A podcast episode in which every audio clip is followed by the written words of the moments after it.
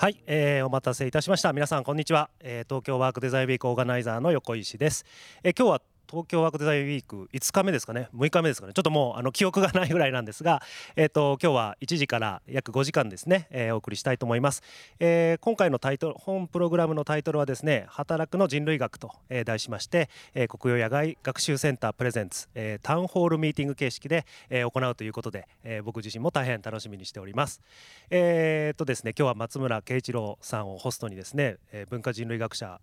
ごめいですかね、えー、出ていただけるということで大変あの我々楽しみなんですが、あの早速ここで、えー、司会進行をですね、国庁舎の若林さんに、えー、お渡ししたいと思います。若林さん、よろしくお願いします。はい、拍手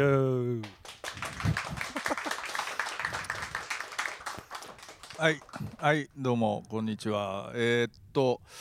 今日どれぐらいお客さん入ってるんですかね。えー、っともうえひゃくぐらい、土曜日のね、こんな貴重なさんれんきゅうの初日の土曜日に家で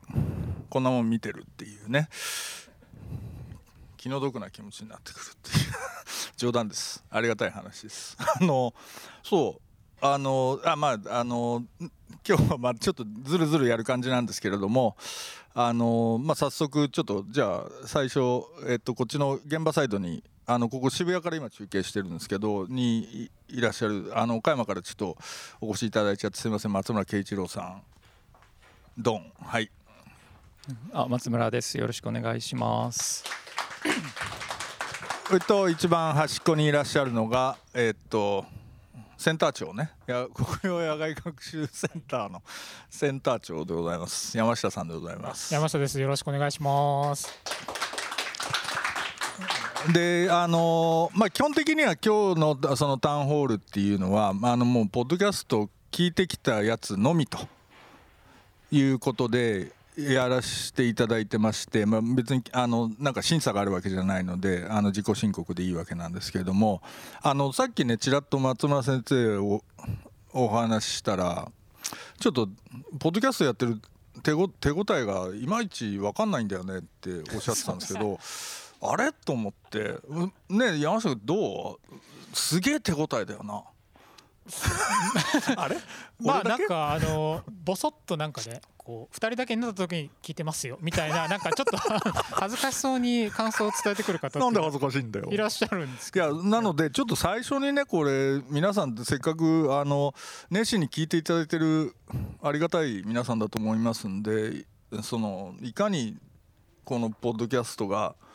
素晴らしいかっていうのをですね、まあ、ちょっと社交辞令で結構なのであのチャットにでもですねちょっとバッと皆さん入れていただいたりできませんかね。でね、入ってこないですけど、で今日はあれなんですよね、あの キューアンドエー とあのチャットがふたつ欄があると思うんですけど、そうそうもう今日チャットだけ使おうと思います。そうですそうです。はい。なので質問とか、まあ、コメントとかもう全部全部もうチャットに盛り込んでいただければと思います。ほらほらとても面白いですよ。聞いてるだけで世界旅行してるみたいです。ほらほらほらほらもっと言ってもっと言って。若林さんのポッドキャスト聞いてますって俺はいいんだよ。あとそれからあれなんですよ、あのお送り先であの参加者と全てのパネリストっていうのはその全員宛てに宛先をちょっと間違えるとあの我々が見れなかったりする可能性もあるのでそうそうそうそうあの全員に伝わる、まあ、方法でちょっとお送り先だけ注意してください。ま、松山さん、はい、でもあれですか、ちょっと有識話そんな、いやまあなんか何人の人が聞いてるのかとか何回再生されたのかっていうのは分かんないじゃないですか。であのこっちサイトで把握してるんですけどね、なのでまああんまり聞いてますよっていう人はあんま身の回りにはあんまりいないですか。残念ですね、はい、なんか僕の手応え的にはもう結構今年のポッドキャスト大賞はちょっといただいたなっていうあのすげえマイナーなアワードがあるんですよ。もうそれ取りに行くぞって思ってるんですけどね。どう、どうですかでもこうまずセンター長的にはどうですか、もう会社からもうこういい加減にしろとか言われてはないですよね、うん、あそうですね、まあ、会社から別にそんな会社から別に反応はないんですけれどもねえのかよいやでもやっぱりその文化人類学っていうものがそのビジネスの文脈でまあ注目されてるっていう意味ではやっぱりこうちゃんとしたいい取り組みだなと思って、もともとは目的もちゃんとしっかりしてますし、うんうん、実際にそのいろんなポッドキャストとかでいろんな話聞いてると、まあ、自分の中ですごく手応えがあるなっていう感じがしますよね、えー、ほらなるほどよかったですよかった。いやこれ結構大変なですよねあのそうあのこれねちょっと編集的な作業というかその企画段階での作業をもう本当松村さんにお任せ、ま、ほぼ丸投げっていう状態で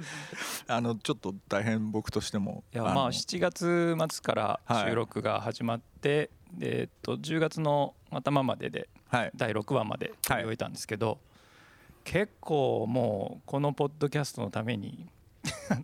論文一本かけるぐらいの時間を費やしたなという感じがあるんですけど、まあ、あの実はこれ事前にちゃんとまあいちじかんぐらいですけど打ち合わせをして、まあどういう話を聞いたらいいかなみたいなのを私の方で考えて、誰も考えてくれないで私の方で考えて、でまあ収録するんですけど、その後もちょっとこう編集とかね、ここは切った方がいいとか、まあそういう作業もあるので何回も何回も聞くわけですよね。さんかいぐらい聞き直したりしながら結構な時間をかけて頑張りましたすいませんいやその、うん、あの、まあ、基本的に僕はもう本当にそういう意味で言うと編集の風上にも置けない、あのもう適当に大丈夫ですから適当で大丈夫ですからっていうので押し通す芸風なんですけど、そのいやっていうか僕は結構学びあったなっていうのは、その松村さんがもうめっちゃマメじゃないですか。だあとものすごいスピード速いですよね。速い。そのやり取りのスピードとか、あ、はい、あともう次やりましょう次やりましょうってどんどん、うん。行くじゃないですか。あそれはね結構僕は感心してる場合じゃないんですけど、それはあの大学夏休みがはちがつとくがつで、そうかそうか、その間に取らなかったらもう無理っていう、授業とか始まるとああもうみんな大変で、もう日程調整というか時間調整できないっていうのもあったので、まあ、結構急いで、うん、あのでそうすると取りでしかも次のえー、ゲストの人に前の回までのを聞いてもらいたいので、はいはいはいはい、あんまり詰めすぎると間に合わないっていうのもあって、ねまあ、一応編集あ粗い編集したものを聞いてもらって、で次の、うん、あの収録にするっていう形で、まあ、結構テンポよく詰めていきましたよね。そうですね。いやちょっとあの今ポッドキャストにほん同時走ってて、新雑貨論っていうのも走ってるんですけど、こっちがもう僕の管轄なのでスケジュールグダグダすぎて山下さんがマジでいつムッとするんだろうって、もうすでにムッとされてるのかもしれないですけどっていうのをちょっと戦々恐々しながらやってるんですけど、あれでもその松村さん割となんかそういう編集的な作業っていうか、なんかこう企画構成して、まあ、大体こういうことでやりましょうとかって、まあ、それこそ文化人類学の思考法でもそういうお立場だったって聞いてますけど、なんかそういうの得意なんですか？できればやりたくないって話、ね、いやまあでも楽しかったですね、すごい。あのうん、まあ、それぞれ今回ゲストにお呼びした方々ろくにんですけど、うん、みんな、まあ、友達というか昔からの知り合いだったりずっと研究会で一緒だったりした人たちなんですけど、だからそれぞれ面白いっていうのは分かってるんですよ。そうですよね。でもそれがこうその面白い話の中で何をあの取り上げたら分かってもらいやすいかとか、うんまあ、あんまりその音だけ音声だけなので難しいこと言っても、うんうんうん、難しい言葉とか出てきても伝わらないっていうこともあって、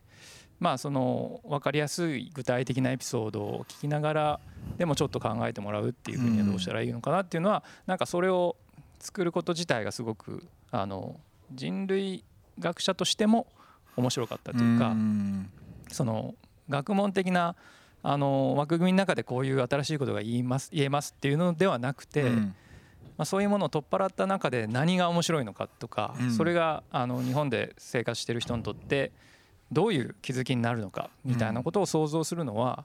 うんまあ、すごい人類学側学問側から見てもチャレンジングな企画だったなと思ったんで、まあ、楽しみながらそうですか、はい、やれました。あのーまあ、僕最近結構ポッドキャストっていうその表現媒体結構面白いなっていうふうには思っていて、でなんていうんですかね、そのまあやっぱりこうテキストで記述するみたいなこととは多分違うものがやっぱ多分伝わっていくだろうし、そのまあ割とある程度あらかじめのあらすじはあるとはいえ、大体そのその通りにはならないじゃないですか。だけどそのなんかはみ出してったりする部分みたいなことを含めて、なんか も, もしかするとその、まあ、人類学って多分そもそもそうやってなんか人の話聞いていくみたいなことだったりするわけじゃないですか、うん、だからなんかそういう観点で言うと意外とそのポッドキャストっていう媒体と相性がいいのかなって思ったりもするんですけど、どう、どうですか？なんかそういう感じってあんまり特にはないですか？いやだから初めての経験なので、うん、ポッドキャストもそもそもポッドキャストが ほ, ほとんど聞いたこともなくて、そうですよね、うん、でこの企画の話が若林さんからあって、はいまあ、いくつか他 の, あのコンテンツとかも聞いたりして、うん、ああなるほどというか、まあこういうふうに、まあ、寝ながらでも聞けるっていうのは、うんまあ、面白いなというか、あの僕ら今ディスプレイばっかり見てるじゃないですか、うん、仕事でもパソコンの画面見て、うん、電車の中でも携帯見て、ね、目が疲れてると、うん、で目つぶって音だけ聞いて楽しめるっていうのは、うんまあ、意外と面白いメディアだなっていうのはやってみて思いましたけど、それがこの人類学っていうのがポッドキャストに合ってるのかっていうのはちょっとよく分かんないですかね。どう、うん、合ってますか？分かんないですけどね。なんかその、うん、なんだろうな、うんとその概念的にこう理解する話からちょっとはみ出していくところあるじゃないですか。うん、そのなるほどなるほど。なんだろうな、それどっかであったんだよな。えー、っと。なんかおっしゃることは分かるんですけどいまいち分かんないんですよねみたいなことってあるじゃないですか。そのなんだろう、その例えばそのタンザニアの商人のにおけるその信頼のあり方みたいなこととかっていうのは、ただなんかそれがそれこそその小川さんなりのその言葉で話されると、なんだろうな、もうちょっとこう別にそれで腹落ちするわけでもないんでしょうけども、うん、なんかもうちょっと伝わってくる感じあるなみたいなことがあって、うんまあ、多分僕らも学会とかで発表する研究会とかで発表する時も、まあ、一方的に話すことが多いんですよね、授業の中でも。でもこの今回は対話形式だったっていうのも、えそれどういう意味とか、うんまあ、特に若林さんにちょっとこう違う視点から質問していただいたりっていうのが、まあなんかこう行ったり来たりしながら話が聞けて、止まったり掘り下げたり、まあ、そんなにこう予定通りに台本通りみたいな感じではなくて、まあその場の流れで質問を聞いていっているところもあるので、そういう対話形式っていうのはなんか面白いっていうか、うんそうですよね、学問を対話形式で紐解いていくっていう感じは、まあ本読むのともちょっと違う経験かなとは思いますね。そうですね、確かに確かに。山下さんどうですか、なんかその辺で。うん、そうですね、やっぱりあのポッドキャストって音声ってあの文字みたいにすぐパーッと読み流せるものじゃなくて、うん、ある時間を必ず使わなきゃいけないっていうところがあるじゃないですか。うん、でなんかそういう意味ではあのかそういう、こうコンテンツの中でこう身を委ねなきゃいけないっていうことですごい没入感もあるし、うんうん、あとはやっぱり文字だとキャラクターってやっぱり伝わりづらいところあると思うんですけど、うん、その語ってる人の、まあ、なんか雰囲気とか、うん、あるいはその実感みたいなもの、うん、なんかその同じ言葉一つとっても言い方一つでやっぱり意味が全く変わってくるっていう世界があると思うので、うんまあ、これは本当にこの人は、まあ、心底そこに感動してるんだなっていうようなこと、そういう機微みたいなものが見えてくるっていうのが、はい面白いなっていうふうに思いますよね。うん、やっぱ文化人類学者の方話すのうまいんですよ。なんかあのうまいんだよね。めちゃくちゃうまいんですよね。うん、びっくりしちゃいました本当に。はい、いやなんか個性的ですよね。それぞれの話し方があって、それは面白いなと思ったんですよね。なんかまあ丸山さん丸山さんのやっぱちょっとこう淡々としながらもすっごい面白いっていうか、うん、そうこう間がありながらこうじんわり面白く語るとか、まあ小川さんとか結構こうわーっと喋って。笑いながら喋るんだけど、うん、なんかこうそのお母さんのキャラ込みで、うん、あこういう感じでフィールドワークしてたんだなみたいな情景が思い浮かぶとか、うん、そうですね、あのまあ皆さん面白かったですね。そうそう、だからやっぱりなんかそのこうその空間の中に、まあ、丸山さんなりそれは佐川さんなりっていうのが い, いらっしゃって、やっぱりなんだろうな、そのそれぞれの皆さんの一種のなんか当事者性みたいなことみたいなのを通じて、僕らもそのなんだろう、その知られざる出さねっちみたいな。いやでもそんなになんですかね。これだから言ってみれば、人類学者の飲み会でこんな話みんなずっと人類学者こんな話ばっかりしますよみたいな感じなんですよ。そうなんだよな。いやだからね、僕結構面白いなと思ったのは、なんですかね、そのこう一応学問としては、まあ例えばそのある部族なりある対象がいた時に、その文化人類学者ってちょっと難しいポジションで入ってくと思うんですよ。 あ, あんまり部族って言葉は今もう使っちゃダメなのか な, な, な, なんて言うんですか、まあ、民族ですかね。民族って言うんですね。失礼しました。なんか今日そういうのがいっぱいありそうだな俺えっとそのそれでなんて言うんですか、その当然そこ入っていくので、そそのその人が入っていくことによって実は要するにその人がいない状態は改変されちゃうわけじゃないですか、うん、みたいなこと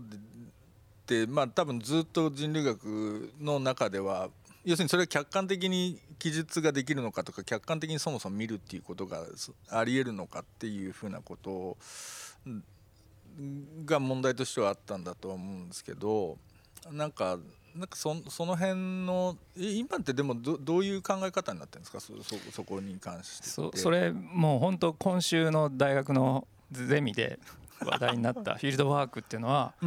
客観的なのか主観的なのかみたいなね、話はもう大体皆さん言われるんですけど、あの別にそれはなんか多分客観と主観が対立したもので、主観的だと客観的じゃないっていうふうにみんな思ってるんですよね。で客観的なものが正しいっていうふうに皆さん前提を置いてるんですけど、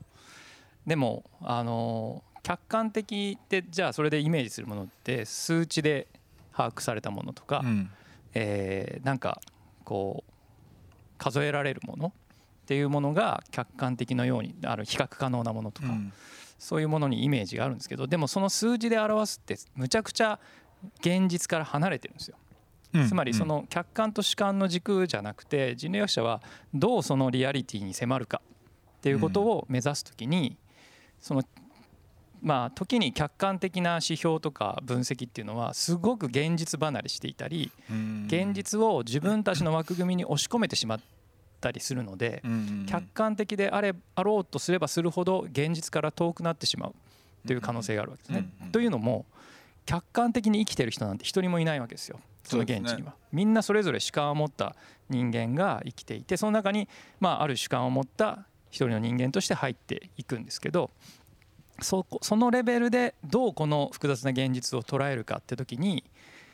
その現場から離れた客観的な指標みたいなのを持ち込むと、うん、実はその現実をうまく取り損なって、うん、捉え損なってしまう、うんうんまあ、そこがなんか人類学があえて主観を通して、まあ、客観に向かうというよりも主観を通して現実に迫るっていうか、うんその現実の複雑さをできるだけ損なわないようにその捉えようとするっていう、まあ完全に捉えられるわけではないですけど、まあそういう姿勢はなんか一貫していて、まあ今回のポッドキャストでも本当偶然の出来事ですよね。丸山さんがなんか帰ろうとしたらみんないなくなるとか、それはそこの場にいるからこそでき起きることなんですね。ああ、確かにそうだ。だからその客観的に測定したらそういうことが起きるわけじゃないんですね。だから私たちは一人の体を持った存在としてフィールドに立って、うん、そこで起こるさまざまなことから実はまあこっちが想定もしなかったような見えない現実を探り当てていく、うんまあ、そういう作業だっていうふうにまあ言うと伝わるのかなっていうのはなんか学生にも伝わってるのかどうか分かんないんですけど、まあ、ちょうど そ, その時ってでもやっぱりそのどういうなんていうんですかね、こうなんか気をつけてらっしゃることってあります？その例えば現地入っていく時にやっぱりあ、まあ、例えばそのできるだけありのままの自分でいようみたいなことっ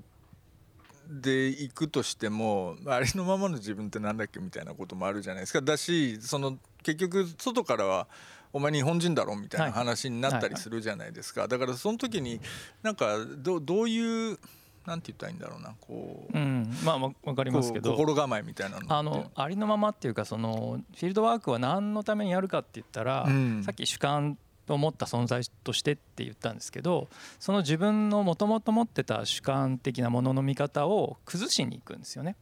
その、うん、自分の持ってる主観のままだと例えば帰るって言った時にみんなが送ってくれないっていうのはなんて無礼な人たちなんだっていう感じになるわけですよ。でそれはやっぱ彼らがどういう思いでそういう行動してるかを把握し損ねてるわけですね。だから自分の持ってる当たり前というか主観をずっとそれにこだわって持ち続けたら実は何が起こってるかを理解することはできないので私たちは主観を持った存在としていくんだけどその主観を更新しに行くんですよね、うん、もう別のものの見方の可能性に触れるためにあえて体を持った存在として入っていくと、まあ、だから自分をなんか媒介にしてというか自分がまあ異質な存在として入ることで起こる諸々のことを介して彼らの背後にあるのが何かっていうことを理解するっていうのはだから例えば知りたいことがあって現地の人に話を聞いたと、うんうん、あるいは質問票を作ってアンケートを作って聞いたら何かが分かるとは思ってないんですよね。そうですよね、うん、だってなんか彼らもそれは当たり前すぎてなんでそうかそうかその送らないのかとか去っていく人をなんで送らないのかみたいに言われてもまあそういうもんだよねって、うんうん、だしそもそもそういう質問項目って思いつかないじゃないですか。そうですね。そういうことが起こらない限り、うん、つまりだからもともと現地に入る前に用意していた自分の枠組みとか客観的指標っていうのを押し通そうとすると、うん、実はそのそこにあるなんか本当に面白いことを取りこぼしてしまうので、うんまあ、自分の体をこう実験台にしながらそこで起こることをむしろこう、まあ、その異質な存在として入っていくんですけどでもだんだんなんか馴染んでいくんですよね。そうですよね、うん、ある場を占めないとすごいしんどくなるんですよ。うんだからフィールドワークがしんどい時って最初こう自分がその場所でどういうポジションにいればいいのかが定まらない時ってすごくしんどくて、うん、である私だったらエチオピアの農村の、まあ、おじいさんがまあ居候してもいいよって言われてあそうっすかみたいないいんですかみたいな、うんまあ、若かったんで、うんと言ったら、まあ、そのアッバオリっていうおじいさんのとこにいる外国人っていう風になるともう周りの人もああその家になんかで暮らしてるやつやなっていう風に見なされていくと私も楽だしなんかその馴染んでいくんですね。あるポジションを得ていくでそれがなんかあのだからやっぱ異質な存在のままフィールドワークを続行するっていうのはちょっと難しいというかある種の関係をその中に接続してまあ入っていくってことが多いですね。その例えば分かんないですけどなんて言ったらいいんだろうなその、まあ、日本でも例えば外国の方が例えばじゃああるそのどこでもいいですよそのコミュニティ入っていく時の収まり方って多分あるわけじゃないですか。で そ, それってなんて言うんだろうな あ, あるそのコミュニティの中で こ, ここはまあ、外国人入ってもいいことになってるみたいな場所みたいのがきっとあるような気がするので、まあ、そ, あそこに収まったんだなっていうふうなことをやっぱりそのあの外国人が収まる場所に収まるとダメなんですよね。ダメなんだあの例えば観光客のように、うん、そうですよね、まあ、外国人に慣れてる例えば人々だったら、うんまあ、外国から来る人はいっぱい見慣れてるわけですよね。でその人は当然ここまでは入るけどここから帰ってくれるっていうルートの中に、うん、あ中に入っちゃうとやっぱ帰んなきゃいけないというかそこからは入るなって言われるわけですよ。そうですね。だからその、まあ、外国人枠じゃなく、うんまあ、変なやつだけど内枠にちょっと作ってもらうっていう感じにならないとなかなか難しいというか、うん、そういう感じだ、まあ、それぞれちょっとフィールドによって違う、あの、違うと思うんですけどあのまあなんか何らかの形でこう内側のちょっと変わった一員として認めてもらうっていうのはであの今の日本で暮らしてるとそういうことってえどう可能なのかって思うかもしれないんですけど、うんあのまあ、アフリカの社会でもそうですけどなんかよそ者が来てしばらく居候するって結構普通にあるんですよ。まあ、日本でもかつてそういうのあったと思うんですけど、うんあのまあ、なんか知り合いの知り合いが訪ねてきて困ってて仕事探しててしばらく泊めてもらうとかご飯出すとかで、まあ、私も村にいるとなんかこう、まあ、なんですかねあのこう占い師みたいな人がこの人はなんかすごい預言者みたいな感じで人がいるんですか来たって言って、まあ、じゃあまあうちにどうぞ来てくださいみたいな感じでなるほどなるほどでなんか気づいたらもう奥さんその村で目取ってなんかね住み着いたりとかうん、まあ、なんか結構よそ者が来るっていうのは多くの社会でそんなに変なことではなくてそれはなんかむしろちゃんと歓待しなければいけないっていうまああの考え方を持ってる人って意外と多いと思うんですよね。でもそれってある、ある種のその外部のよそ者を受け入れる時の一種の行動みたいのがあるわけじゃないですか、うん、でやっぱそれを探り当てるみたいなことをいやまあそれはなんかということでもないんですか。わからないんですよもうそれ分かんないんだ、まあ、どういうふうに受け止められるかっていうこっちが操作可能じゃないのでなんとなくなるように収まるっていう感じで、えー、でも一応考えるんですかなんか戦略的に多分このおじいさんとこ行っていやなんか長老のとこ行ってとりあえずなんかあれしたらうまくいくのかなとかなんかそういうことは考える。だから最初私がそのおじいさんのところに行くまでに実はあのその村の中に部屋を借りて家賃払って生活してたんですね。むちゃしんどかったんですよ。なんていうかあの大通り沿いの部屋で長屋みたいなところの一室でまあその大通り沿い村人がいっぱい行き来しているのであの辺あそこに外国人がなんか暮らし始めたぞって言ったらみんな見に来て私が座ってるとなんかみんなこう来てお前の持ってるもんこれなんだとかこれどんな意味があるんだとかお前給料いくらもらってんだとかお前の宗教なんだみたいな人間はどうやって想像されたか知ってるかとかあのそういうこと聞かれもう大体同じような質問を私が研究対象になるわけですよ。ああ面白い変なやつとしてそうかそうかそうかでだからそれは部屋を借りてるとその何者でもない誰にもつながってない変なやつなわけですよね。うんなんだけどそれがこう農家のあるおじいさんのお家に居候として入ったらあのまあ孫じゃないけどまあ親戚みたいな位置に収まった途端まあそういう風になんか興味本位で訪ねてくる人がいなくなってパタッとパタッといなくなっちゃうんだ守られるというかそれはもう劇的でしたね。本当にあの最初のにかげつぐらいっていうのはもうあのなんか言葉もうまく喋れなかったりだしなんか全然調査らしいことできないみたいなことがあってまあそういうふうにでもそれはたまたま本当にそのおじいちゃんが出会ったというだけの話で戦略的になんてやれないですね。なかなかできない行き当たりばったりでもその出会いに委ねながら入っていく収まるところに収まる。でもそれはそれこそ松村さんのある種のキャラクターとかなんかそういうことも込みでしょうね。そういうそのおじいさんとの相性みたいなこととかやっぱりそれは松村さん固有の収まり方なのであのだから人それぞれどこがベストポジションかってやっぱ全然違うんですよね。私が男性なのか女性なのかによってどこに行くとうまく収まるかは当然違うし若いかおじいさんかまあ、なんか役職を持った人かっていうと、まあ、やっぱしだいぶ変わるわけですね。だから私も今大学生にフィールドワークの指導とかするんですけど大学生ってやっぱうまく収まるんですよ。あのバイトとかボランティアとか、うんまあ、何々を勉強してる学生さんっていう感じになるとすっごい受け入れてもらいやすいんですけど逆にそのなんとか大学の先生とかっていう肩書き持ってるとあっちもちょっと困っちゃう。まあ、困りますよね。あの居候させてくださいとか、 なんか何かボランティアさせてくださいと言われてもいや先生そんなっていう風になると、うん、むしろあのどんなにフィールドワークの経験を積んでてもうまくその収まらないってことが起きるので、うんまあ、やっぱそのその人やっぱその人の固有性を引っ提げてフィールドワークするっていうことの意味はそこら辺にも出てくるっていうか。そうかそうかそうか。まあ透明人間として調査するわけではない、ね、そうですよね。あのちょっと今その大学っていう話出ましたけどもちょっと本当になんかランダムに適当に質問してるだけなんですけどあの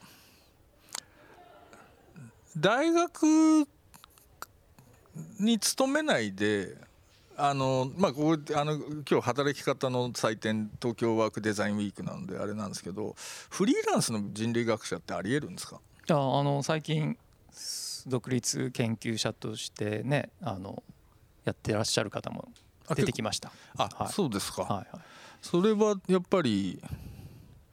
なんかまあ、珍しいこれまでは珍しかったんですけど、うんまあ、あのいろんな分野で今独立研究家とか独立研究者とかいう言い方で大学に所属しないで研究をやるっていうで、まあ、それこそオンラインの講座とかをしたり各地の講演とかをしたり出版活動をして、まあ、やっていくっていうのは、まあ、いろんな分野で今起こりつつありますよね。それはまあ大学の中があのそんなに自由に勉強できる場所ではなくなってできたっていうところもまあ一面ではあるし、うん、だからむしろだから、うん、あの学生だけじゃなくて幅広くいろんなところに興味持ってる人に声を届けたいとかっていう思いを持ってる人もいますし、ね、どうですかそのちょっと働き方の人類学っていう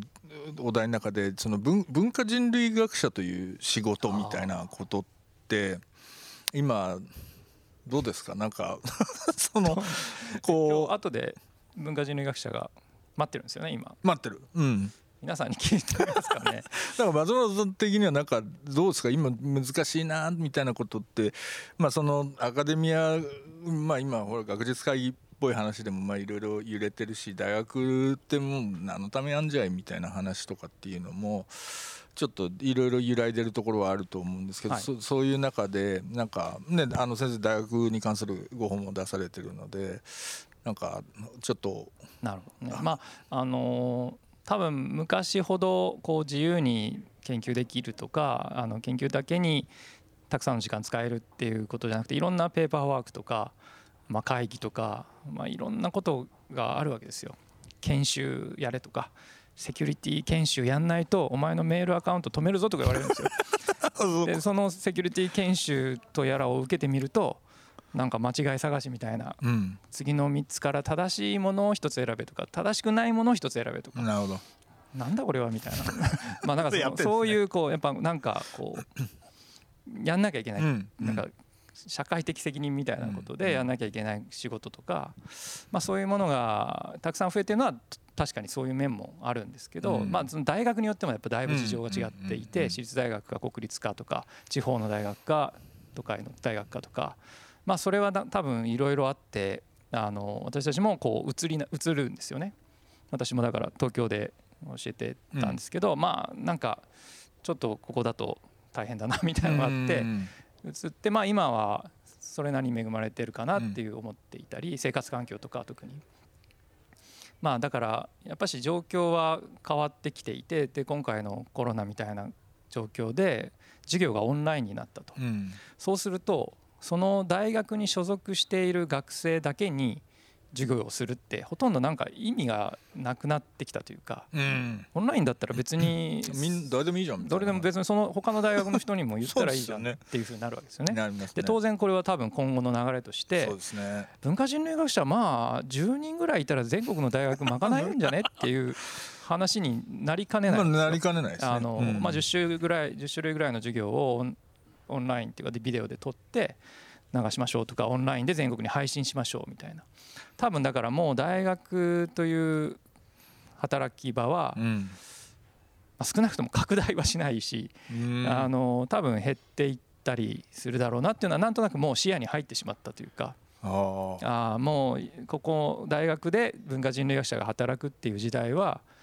まあちょっと終わりかけてるかもしれないっていうのはなんとなく今予感はすごくありますよね。えー、それどう、どうされるんですか？いやなんかでもまあ私がどうできるか分かんないですけど、うん、今だから若い、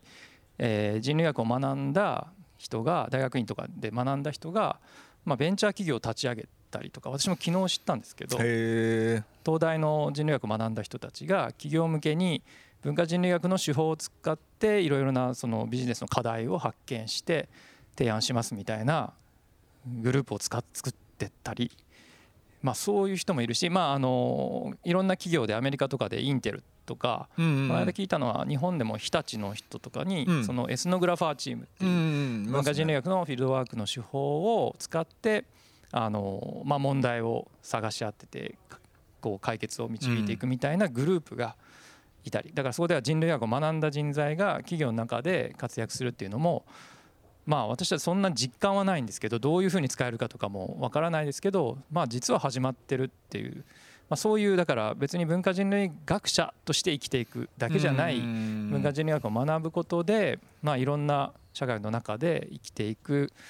可能性はまあなくはないのかなとは思ってます。そうですよね。 そ, その辺は山下さんご専門じゃないですか。その適当な振り方して働き方いやいやそうですね、だしいやまさにその文化人類学の、うん、あのマスターとか ピーエイチディー 持った人が企業の中に入ってきているっていう話は、多分アメリカとか海外はもう多分じゅうねんにじゅうねんぐらい前ぐらいから、おそらくそのデザインシンキングとかが話題になってきた頃ぐらいから、うんうん、まあ、大手のコンサルティングファーム、デザイン系のコンサルティングファーム、それとアイデオとか、はいはい、まあ、フログとか、まあああいうようなところはほとんど全てそういう文化人類学の素養を持った人が働き出してきていたし、あとはまあ例えばユニリーバーとかそういった消費財のメーカーみたいなものがマーケティングの調査の一環としてそういう文化人類学みたいなあの手法を取り入れていったりですとかっていうのは、もう海外は結構先行してやられていて、まあ日本だとまあここ最近、まあ、ここごねんとかじゅうねんぐらいでまあ本格的にちょっとずつ動いてきたのかなという印象はありますよね。それあの山下さん的には そ,、うん、それはその文化、まあ、人類学学んだ人たちの何が企業には求められてるっていうふうな、うんはい、あのこれよく誤解されるんですけど、あのそういった文化人類学 の,、まあその知見を使ってビジネス の, あの、まあ、市場調査をしたいっていうふうに依頼が来るみたいなパターンっていうのはよくあるんですけど、そうなんだ、はい、でこういった市場調査っていうのは多分あの全然できないものなんですよね。先ほどの松本先生おっしゃったみたいに、ある種の客観性をそうね、知るための手法として文化人類学っていうのを使おうっていう、まあ、お題が多いんですけど、実はそうじゃなくて、文化人類学可能性ってどっちかっていうと市場調査よりは機械発見なんですよね。つまりそのもしかしたらこういう可能性があるかもしれないって、確かかどうかは分からないんだけど、まあこういうふうに市場を見てみると新しい可能性が広がってるんじゃないかっていうような、まあ機会を発見する力として文化人類学の力、まあ手法を使っていこうっていう流れがまあ強いのかなっていう感じはしますよね。うん、だからまああれだよね、そのこのプロダクトどう売るかっていうよりは、もうちょっとなんていうのかな、そのまあ、新規事業開発っぽいところで、なんか今本当に人が何を考えて、まあ海外だとよくその、まあ、センスメイキング、その人々がどういうふうにそのセンスメイキングしてるのかをやっぱりちゃんとその、まあ、つまりさ、なんかほらどっかの知事がさ、イソジンがコロナに効くって言った時にわーっと買いに行く人とかがいるわけじゃない。でその時にアホがいっぱいいんなみたいな話ではなくて、それ買いに行くっていうことがなぜかメイクセンスしてるみたいなことなわけじゃない。だからなんか そ, そ, それってほらもうちょっとやった方がいいんだよね、多分。なんかそのつまり、いやなんか反知性的なアホどもがこんなにいっぱいいるみたいな話しても、多分ちょっとなんかそれ, それも話がずれてる気もするの で,、うんでね、まあなんかそういうまあ、それ今のはちょっと変な例だけれども、なんだろうな、なんかこういうことが起きてるのはどういうことなんだろうみたいなことをもうちょっと深掘りしていくと、まあ少なくとも例えば行政とかは、あじゃあなんかこういうふうな例えば施策をやれば、なんかまあこういう困りごとのがこう解決できるかもしれないみたいな、まあ、そういうことを探っていくみたいなことなのかな。そうですね、あの多分その特に大企業がそういった手法を求めてると思うんですけども、うん、あの要するに市場、ものを考える人と、それをこうデリバーする機能と、でその市場が先にあるじゃないですか、うん、でそれがものすごくも遠くなっちゃってて、うん、実際もう市場の中に何起こってるかっていうのを作り手側がもう全くよく分かんない状態になっちゃってるっていうのが結構あって、うん、でそれでまあ実際にみんなでフィールドに入っていって、まさしくそのセンスメイキングはどういう状態になっているのかっていうのがある。でそれがその外側の世界がどうなっているのかっていうのを理解するっていうのも重要だと思うんですけど、もっと重要なのはその中側の話なんですよね。つまりそのみんなが、例えば現場に近い人は世の中こういうふうにもうなってるっていうのは実感として分かってるんだけど、作り手側も作る企画側の人とかっていうのが全くそれが分かってない状態になっていて、でそれがみんなでフィールドに入ることによってある種の合意形成が成り立つみたいなところでも、まあこういう文化人類学的な手法、なんかまあビジネスエスノグラフィーとかね、名前ついてたりもしますけどなんかそういうのが結構流行ってるのかなっていう感じですね。なるほど。ど、どうですかそれ。僕前からまだまださんには絶対就職先一般ですよって言ってるんですけどそうなのかなってずっといやだからなんかその大学の文化人類学とか、まあ、学会とか、まあ、学問の中にいるとそれがこうどういうふうに外側で活用されたりしてるかって全然情報も入ってこないし、まあ、分からないんですよね。でたまになんかその経産省の人からメールが来てなんか人類学者が今海外であの人類学者を雇うべきみたいな話があるみたいですけどどういうことですかって聞かれていや私も全然そんなどういうことですかそんなことあるんですかって私に聞かれてもいやいやダメですよっていう感じだったんですけどあのさっき出てきたあのデザイン思考みたいな話今回の質問にもあったんですけど、うん、そのデザイン思考と人類学のこういう考え方の共通性とかつながるとこって山下さん ど, どのあたりだと思います？あそうですね、やっぱりその既存の自分たちが持っているフレームをリフレームするっていうところがポイントなのかなっていう気はするんですよね、うん、でその最初に今までの持っていた既存のフレームっていうのをバラバラにするために調査に入って、まあ、ある可能性を見つけてでそこからそのデザインシンキングのあのやり方としてはその試行錯誤しながら計画をするんじゃなくって、うんデザインをしたり壊したりみたいなことを繰り返しながら市場に適したものを作り上げていくっていうようなまあ今までのいわゆる ピーディーシーエー を回すみたいなすごく周到な計画をしてものを作るんじゃなくてえ分からないところから手探りで作っていこうっていうところにまあその取っかかりとしてその文化人類学っていうものがまあうまくはまってきてるのかなっていう感じはしますけどね、うんうん、そうなんですねピンときていやまあだからいやまあ大学という場がねもう、うんその文化人類学者の生きる場ではなくなったら私もなんかそういうところに就活しないといけなくなる。松村総研とか立ち上げてあのもう文化人類学なんかビジネスエスノグラフィーやりますとかつってやったらもうバンバン仕事来ちゃうんですよ。いやでもなんかあんま楽しそうじゃないですよねまあそうかもしれないな。あ ど, どうなんだろう、うん、そうかなんかあんまり楽しそうじゃないっていうそれでも聞いてみたいですね。そこは難しいですね。な何が楽しくなさそうなのかっていうのはちょっと な, なんですかね、うん、何が楽しくなさそうですかね。それがやっぱ合目的的になるからですか、うんまあ、結局やっぱなんか物を売らなければいけないみたいな枠組みで考えざるを得ないじゃないですか、うん、いやただね行政とかだとほら別にまあその結局行政は税金もらってやってるから、うん、ちゃんと意味のあるものでリバーしなきゃいけないっていうふうなことじゃないですか。で今まではこっち側で基本的に統計取ってとかその国勢調査みたいなデータ揃えて多分まあ平均的にこういう困りごとがありそうだからこれドンと投下しときゃいいだろうみたいなのが多分もうちょっと通用しなくなってるっていう風な中でいくとその計画を立てるっていうところ自体に例えばみんなを巻き込まなきゃいけないとかっていう風な話になってきたりはするので結局実はその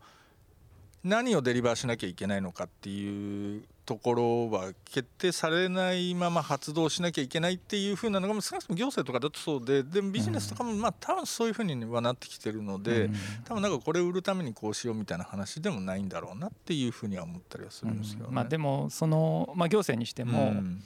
まあ、あるこういう問題があるとか、うんまあ、こういうことをしなければいけないとか、うんまあ、あの 少, 少子化という現象があるとか、はいはいまあ、なんかそこで行政が何ができるかっていうことですよね、うん、で、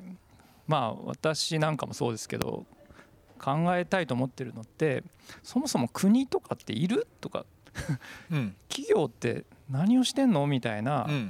ことも考えたいわけですよね。わかるわかる。でそれはやっぱなんかあのいやそんなこと言われてもって言われるわけですよね多分ね。だからまあちょっとこう前提私たちがもう こ, ここを疑ったらもう仕事なんてできませんよっていうぐらいのところからあの人類学は考えたいとは思っているので、うんあのまあ、そこをどういうふうに折り合いがつくのかなっていうのはまだあんまりイメージは湧かないところはあるんですけどあのそこはちょっとこう慎重にななってしまう部分はやっぱちょっとありますよね。でももうあれですよ、もう企業の人間会社いらないんだなこれって思い始めてますよじゃんでしょ。まあ、そうかもしれないですね。特にコロナ以降はそういう考え方になってきてると思います。うん、そうだしほら行政なんかはさ、あのなんていうんだろう、うちはもう何もしねえからっていうのを公言してるわけじゃないですか。ある意味もう自助でお願いしますみたいな話になってきちゃったりしてるので、だからそそのだからそういう意味で言うと多分本当になんだろうな、こう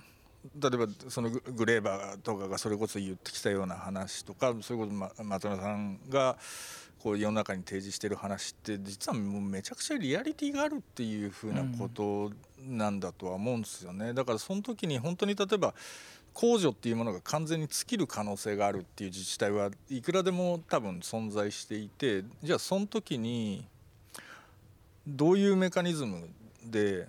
まあじゃあ共助と言われるものを発動しうるのかで、その時に例えばそのそれぞれの私っていうのはどういうマインドフレームでそこに参加しうるのかみたいなことっていうのがやっぱり結構なんかリアリティのある問いになってるのかなっていうふうな気はするんですけどね。うん、そうですね。まあ、でもそれその問いを考えるときにやっぱ内側だけにいたら、うん、その問いをこう根本的に、うんあの考えるためのアイディアってなかなか生まれないと思うんですよね。だからなんでわざわざエチオピアとか行くかって言ったらやっぱなんかここにあるフレームとは全然違うところ、それは別に遠くに行けばいいというわけじゃなくて日本の中でもあるわけですけど、あのそれを今私たちが前提としていることを前提としない立ち位置に立って考えれば、あのなんかかなりこう時代が変わるにつれてそれがすごく切実な問題提起になったりするけど、この内側にいたらその問題提起ってできるかって言ったらそれもできないかもしれない、まあ、分かんないですけど、だからそこはあのまあ別に学問的なアカデミックな世界を守るとか擁護するつもりはないですけど、まあある種今大学という場でそういうことは違う流れとか時間軸で物事を考えてもいいよと言っていただけてるのはまあ人類学者にしてはありがたい、うんまあ、ところでもありますよね。そうかそうかそうか、なるほど。いや結構うんそうそう時間になっちゃった、あっという間だな。いや面白い話、根本からひっくり返してほしいって雑なコメントが本当だよね、そう思いますよ。うん、そうだよな。今日のものはアーカイブに残るのですかって一応残すつもりでいますという感じで、まあとりあえずじゃあえっとまあオープニングトークっていうのが今のやつだったんですけど、まあ今のちょっとお話を念頭に置いていただきつつっていうのは結構やっぱりね、なんかその世間的世の中的な興味はやっぱりそのデザインシンキングみたいな論点の中から文化人類学者ってまあ使えるって言い方するとちょっと語弊もあるんですけど、なんかまあ、要は外の視点みたいなものからもう一回もう要するに中でぐるぐる考えてるの行き詰まっちゃったよねっていう感じはあると思うので、そのまあ今のお話につながる話が結構出てくるのかなっていうふうな気も、まあそういう質問結構来てますんで、えっとそれではえっとここからいわゆるタウンホールっていう言ってるところなんですけれども、皆さんおつなぎしましょうか。えっとよにんオンラインでご参加いただくんですけど、いけます？やっぱ文化人類学者が大学から外にたくさん出てきてくれると嬉しいなってまああの文化人類学をいろんな形で学んだ人が世の中に出てるっていうのはもうずっと前からそうそうではあるんですけどね、実際にはあの研究者になるっていうだけがあの生き方ではないっていうのはもうずいぶん前からそうだし、まあ、そうやって私が一緒に大学とか大学院で学んだあの仲間たちもいろんな場所で活躍しているのが現実ですよね。そうですよね。うん、お、来た。あ、中川さん。中川先生でございます。中川さんも岡田さんも、はい、ありがとうございます。あれ、丸山さん入られてます？丸山さんが。あ、来た。はい。はい、というわけで、もうそうそうたるね。いやありがとうございます。このあの長丁場のイベント忙しい中、いやすごいこれはえっとちょっとあの順番にあの登場順にあのポッドキャストの登場順に、えっと、ご紹介させていただきます。あの、ま、あの一言、えっと、まず深田さんから、えっと、いっかいめであの回の、えっと、タブっていうやつってすみません、あのタブのお話していただいた、えっと、深田先生でございます。よろしくお願いします。はい、よろしくお願いします。はい、で続きまして、えっと、あのにかいめでですね、えっと、もうキラーフレーズ満載の、えっと、一つのことするやつっていうのでおなじみの丸山さんでございます。よろしくお願いします。丸山です。よろしくお願いします。それで、えっと、よんわめにあのタンザニアの香港にいらっしゃるタンザニアの商人さんのお話していただいた小川さやかさんでございます。小川さやかです。よろしくお願いします。で、あの中川さんまだ公開になってないんですよね。あの、えっと、フランスにいるモン族 の, あの研究されていて、でこここれすげえ面白いお話だったんで本当は、まま、間に合うとよかったというか、来週の金曜日公開になってるんですけれども、ちょっとあの中田さんだけあの皆さんちょっとバックグラウンドが分かんないところあるかと思うので、ちょっと簡単にあのどういう研究されていて、まあ、ど, どういうご興味でやられてるかっていうあたりをまず最初にちょっとお伺いできると。はい、えっとなんかあの僕だけお前誰やねんっていう感じなんですけど、えっと先ほどあの若林さんに紹介していただいた通り、えっと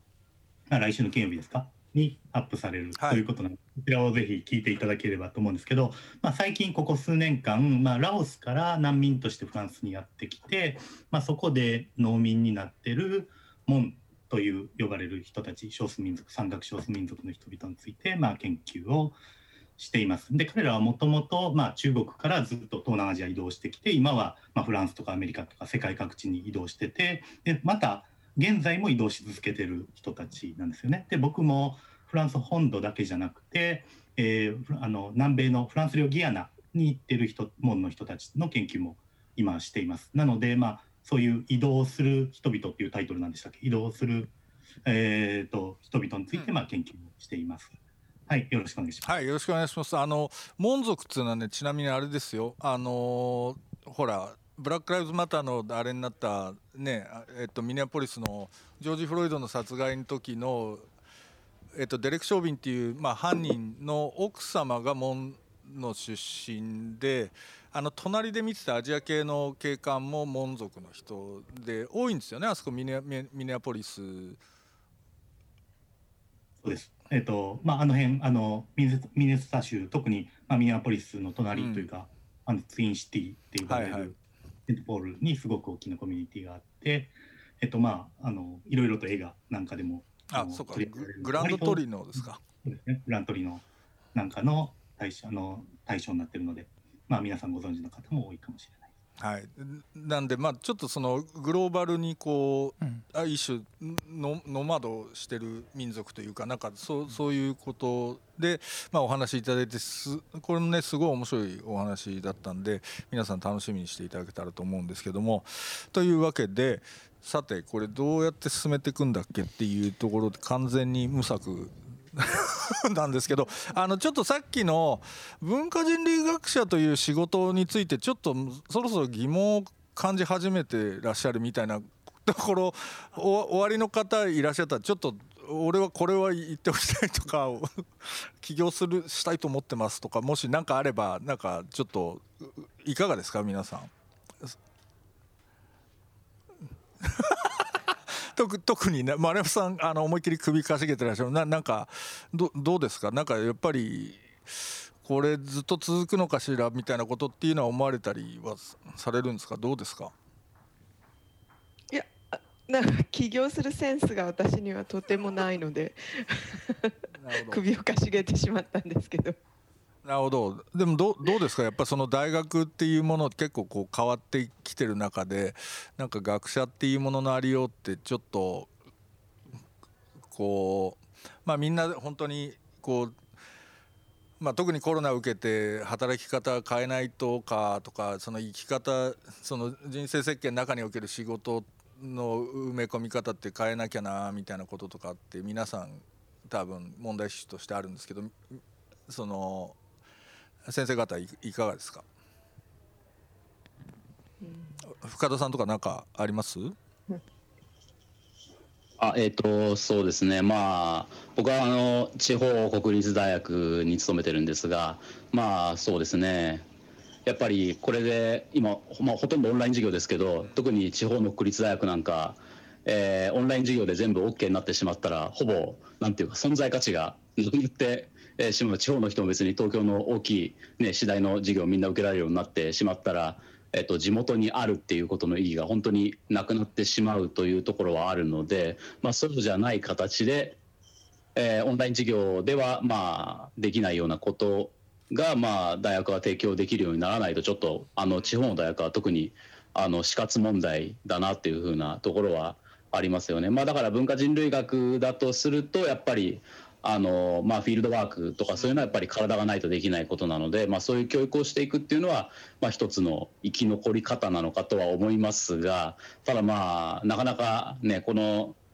その人と接するっていうこと自体がこう変わっていくと、まあ、今その文化人類学者がいろいろあの人と会えない中で一体どうやってオンラインで調査するかみたいなことも考えている人たちもたくさんいるので、まあ、そういうところも含めてあの 今, 今言っただからフィールドワークすれば体があれば生き残れるんじゃないかっていう考え方自体がもはやなんかもうオワコン的な考え方になっちゃうんじゃないかっていうようなこともありますよね。はい、なるほど。大川さんいかがですか？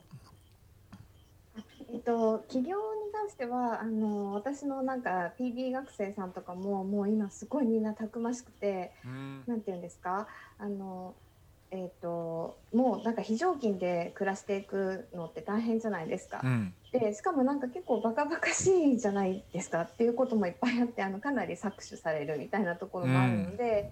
うん、なんかそんなんだったら、えー、と別の仕事をしようみたいな感じで、あのもちろんその学術に関係する、例えばなんかオンラインサイトを作って、でそこでいろんな講演とかそういうのを販売するとか、うんうんっ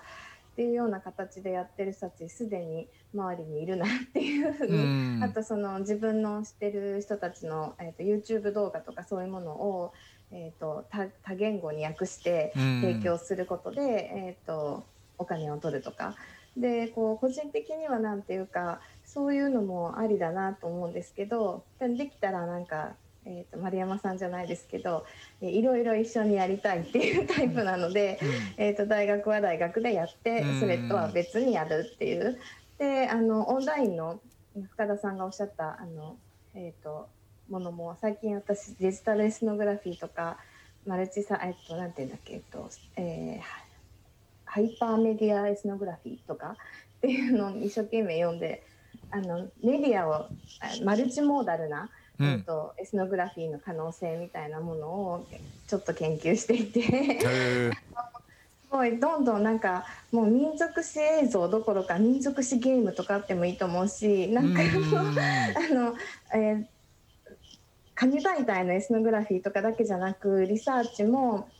書くこともいろいろミックスさせて、動画とか音声とかあのそういう五感を使ったいろんな刺激があるエスノグラフィーとか構築できないかなってこっそり思ってます。なるほど、すごいなそれ。それ何山下さん知ってる？ハイパーメディアエスノグラフィー。わかんないです。もう高城剛ばっかり今頭の中にちょっとよぎっちゃったんですけど違いますよね。多分違うと思う。違いますよね。なんかあのハイパーリンクでいろんなところに接続させたりとか、あのもういっこで完結しないエスノグラフィーみたいなのとか、そっかそっか、そこに動画とか音声とかいろんなものを、えー組合体させていくみたいな感じですかね。なるほど。まあでもなんか動物の森のエスノグラフィーとか今チャレンジしてる人とか、あ、なるほどなるほど、なんかそういうはい、なんかそういうオンラインの中での世界で結局まあ同じメタバースとかだとリアルな世界の鏡写しみたいなこともあったりするわけじゃないですか。うん、なんかねこの間ちょっと全然関係ない話なんですけど、えっと IKEA がにせんじゅうはちねんにやったリサーチっていうのがあって、えっと、家というものは居心地が悪いってなんかその住まいみたいなことに関する調査だったんですけど、家っつうのは住み心地悪いって言ってる人がだいたいさんにんにひとりいたっていう風な話なんですよ。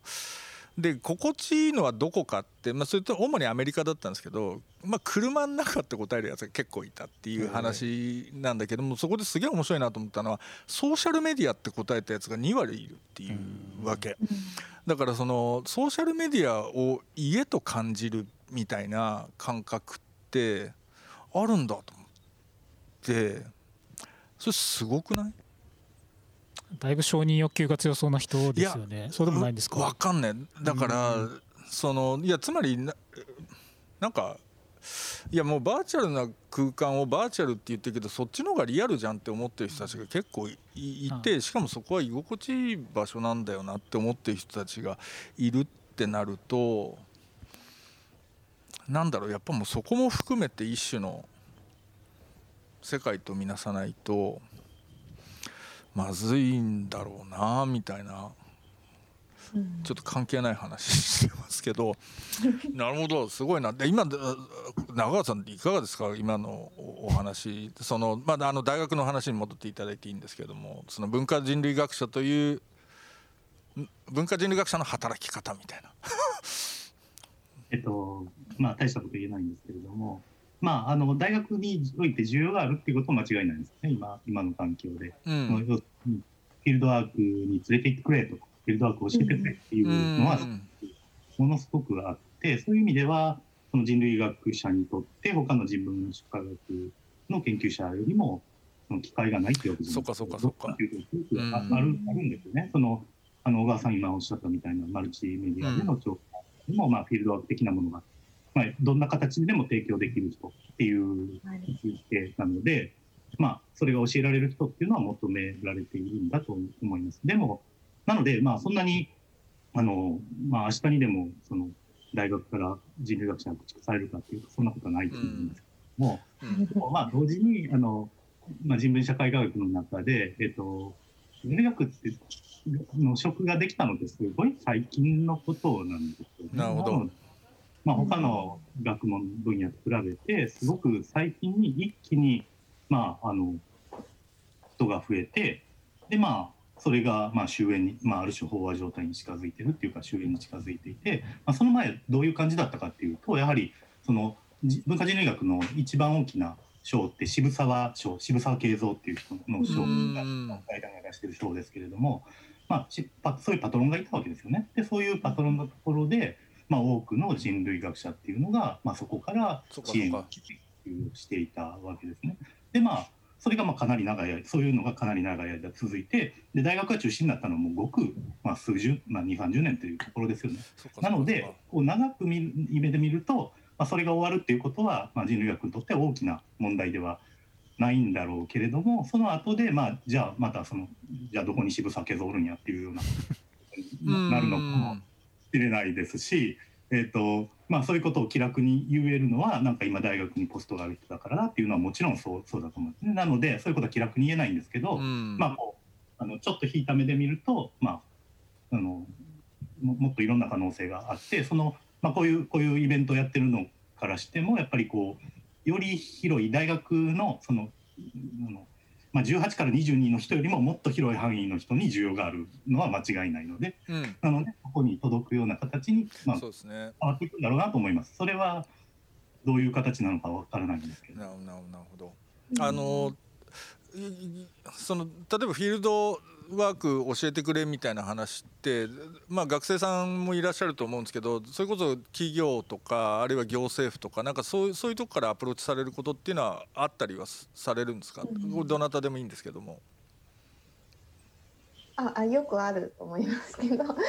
あ、そうですか。なんか、はいはい、あ、よくあるというか、あの結構あのいろいろな方たちが多いですよね。最近だからあのアートプロジェクトとかをされている方だとか、あの、えーと、地方行政とかの調査みたいなのもあると思いますし、あと建築の人たちもなんか、えー、なんですか、最初に事前に調査をしてみたいなことをする人たちとか、結構あの普通のメディア、えーとえー、ジャーナリストとかも含めてあの意外といますけどねあ, あ, そうですか。あると思います、はい。えー、それ実際に小川さんなんかそういうなんか担当されて実際 ど, どういうことをやられったみたいなちょっとお話できる範囲で結構なんですけどなんかあればなんかこういうお手伝いしたんですよとかってなんかあればちょっと聞かせていただいていいですか。こういうそうですね、なんか普通にあのフィールドワークの方法論みたいなものの講義をしたりとか、あとはなんかこの間私、えー、と先週末あすけ町にあの愛知県のあすけ町に、えー、とフィールドワークに行ったんですけれども、マジですか？なんかあのそれはでもあのあすけ町そのものがすごいこう自分たちで電気を発電してその電気を売ってあのコミュニティの人に売ってでその収益でいろんなコミュニティ開発とかをされているんですけどなんかそのことそのものよりもなんか一緒にやっている、えー、信頼資本財団ってとこでやってるんですけど研究会で何かあの面白い、えー、仮想通貨とか暗号通貨みたいなのを作るみたいなことを考えていてでその、まあ、地域通貨みたいな一種なんですけど、はい、でそういうのをこうどういうところでやったら面白いかとかどういうふうにやったら面白いかっていうのの考える一環としてなんか私はフィールドワーク要員としてそこに入ってるんですけどあの彼ら私はプログラミングとかできないので、はいえー、とそういうのはあの、えー、と専門家の方にやってもらってただまあそれが実際に使う際にどういう問題が起きうるのかとか今すでに使われている地域通貨とかがどんなものなのかとか中川さんの方が詳しいと思うんですけどそういうのをなんか提供するじゃないですけどあの実お金を作っている人たちにと一緒にやるみたいな感じ提供するみたいなのとかですかね。へー、それは割となんかベーシックな リ, リサーチみたいなことをこう や, やられるっていう風な。そうですね、まだなんかこうあすけ町はまだ本当ただ見に行っただけなんですけどこれからなんかそのいろいろ使っている実際に使っているところに、え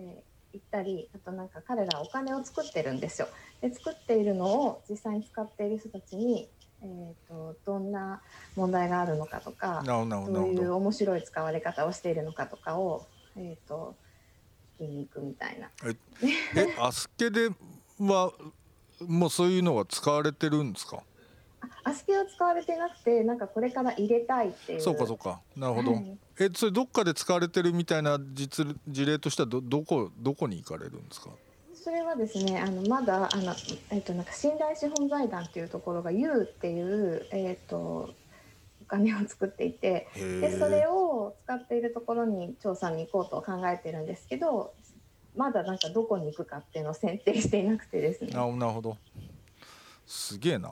あすけってそんなことになってか僕一回行ったことありますけどいいとこですよねあそこね。あ、いいとこですね。いいとこなんですよ。なんかね、うん、いい本屋さんとかがちっちゃい町なのににけんぐらいあるんですよね。なんかあそこ面白いところだなと思いましたけれども、なるほど。他どうですか。なんかそのフィールドワークとか文化人類学の知見意外とこういうところで欲しがられたことあるぞとかっていう話ってなんか丸山さんとかあります？私の場合だとやっぱりあの文化人類学っていうよりは地域の情報ですかね。あのあ国際開発だとかそういう分野のあのアフリカの事情とかそういうこととだと思いますね。だからまあ人類学っていうのであればもうちょっとそのまあフィールドワークの手法とあとはなんかこうものの見方を変えるみたいなことっていうのをすることがまあやりやすい学問なので、うんとそういう意味では例えばあのこれは大学の中だけですけどあの大学で共通科目、まあ、一般教養みたいなので文化人類学を取っている学生が他の科目の先生からなんかこうあの頭を柔らかく文化人類学を取っといてほしいと取っといてくれるとなんかあの他の問題を考えるときにちょっと違う視点からものが考えられるように学生がなっていくのであのいいっていうような話を聞くことがあるのでそういう、まあ、特に学生高校卒業してなんかこう日本の普通みたいなのを身につけてることを頑張ってきた人たちに、うん、いやいやもっとこんな世界あるよみたいなちょっと打ち壊すみたいなそういうのを最初にやる役割として期待されるところはあるかなっていう。なるほど、面白い。それこそでも文化人類学の思考法とかもうね高校の教科書とかにしてほしいですよね。もういやでもあれた多分高校生が読んでもよくわからないと思うんですよね。であれを使って授業をするっていうことが結構重要で、うん、あのあの読んで読んだらすぐわかるような本だったら教科書として使えないっていうかあのもう学生読んだら終わりじゃないですか。まああれ結構こうやっぱ説明しないと分かんないとか引っかかる言葉とかはやっぱそのままにしてる部分もあってやっぱあれは素材なんですよね。で今出てきたようにまあその文化人類学って何に役立つんですかみたいな質問ってたくさんあの寄せられているんですけど今現時点で私たちが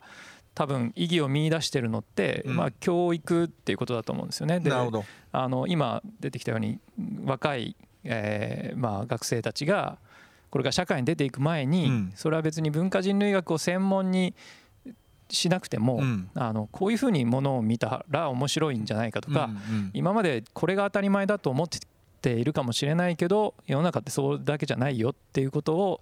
伝えるのってすごく社会の中で誰かやった方がいい役割だとは思っているのであのまあ今回のポッドキャストは大学の外側に向けてもあるんですけどまあ今多分多くの人類学者が意義を見出しているのってこう次の世代をの人の考え方をこう柔らかくして世の中に送り出してあげるっていうところにはかなりあの皆さん力を注いでるんじゃないかなとは思うんですよね。なるほどなるほどあのちょっとあの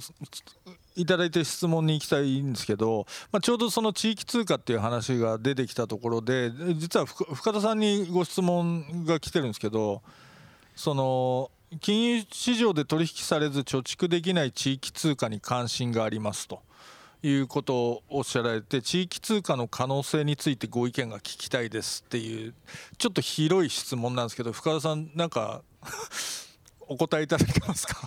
そうですね、あのーはい、地域通貨、えーとまあ、皆さんご存知と思うんですけど、まあ、あれですよねせんきゅうひゃくきゅうじゅうねんだいぐらいからゼロねんだいにかけて一旦結構ブームが、えー、来て、まあ、それこそ世界各地で、まあ、作られてで日本でも、ね、ものすごい数、えー、結構立ち上げられてその後、えー、ゼロねんだいのまあ中頃ぐらいには、まあ、完全に一回火が、えーまあ、消えたという感じになった後、うん、僕もあのえっと、なん Google ニュースかなんかであの地域通貨とかで登録しておくとニュースがなんかいっしゅうかんぶんまとめてこうあの送られてきたりするんですけど、はい、しばらくゼロごねんから、えっと、じゅうなんねんぐらいまでほぼなんかそれのニュースは全然入ってこなかったのがここ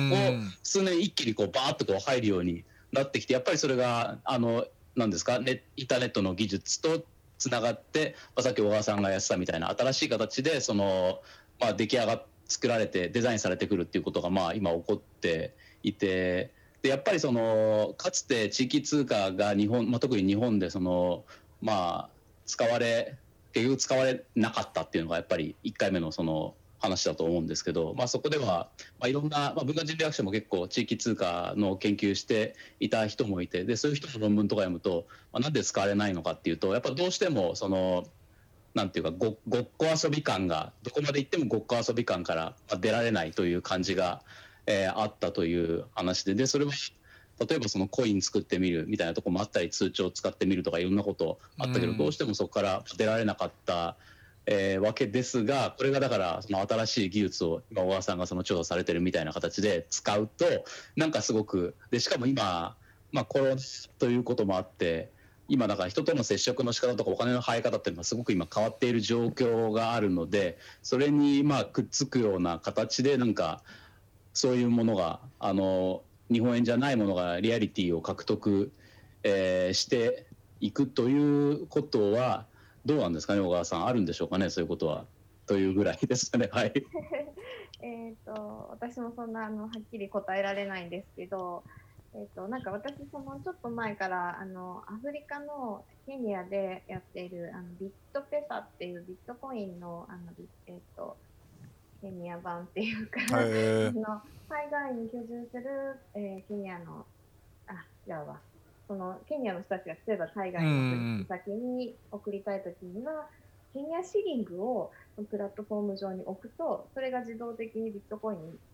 えー、と変えてもらえて、でビットコインで向こうに送ることができるっていう、そういう仕組みなんですけど、あ現地のあとプラットフォーム上でビットコインに変えてくれるっていうやつなんですが、なんかそういうのもあの、えー、とビットってさ、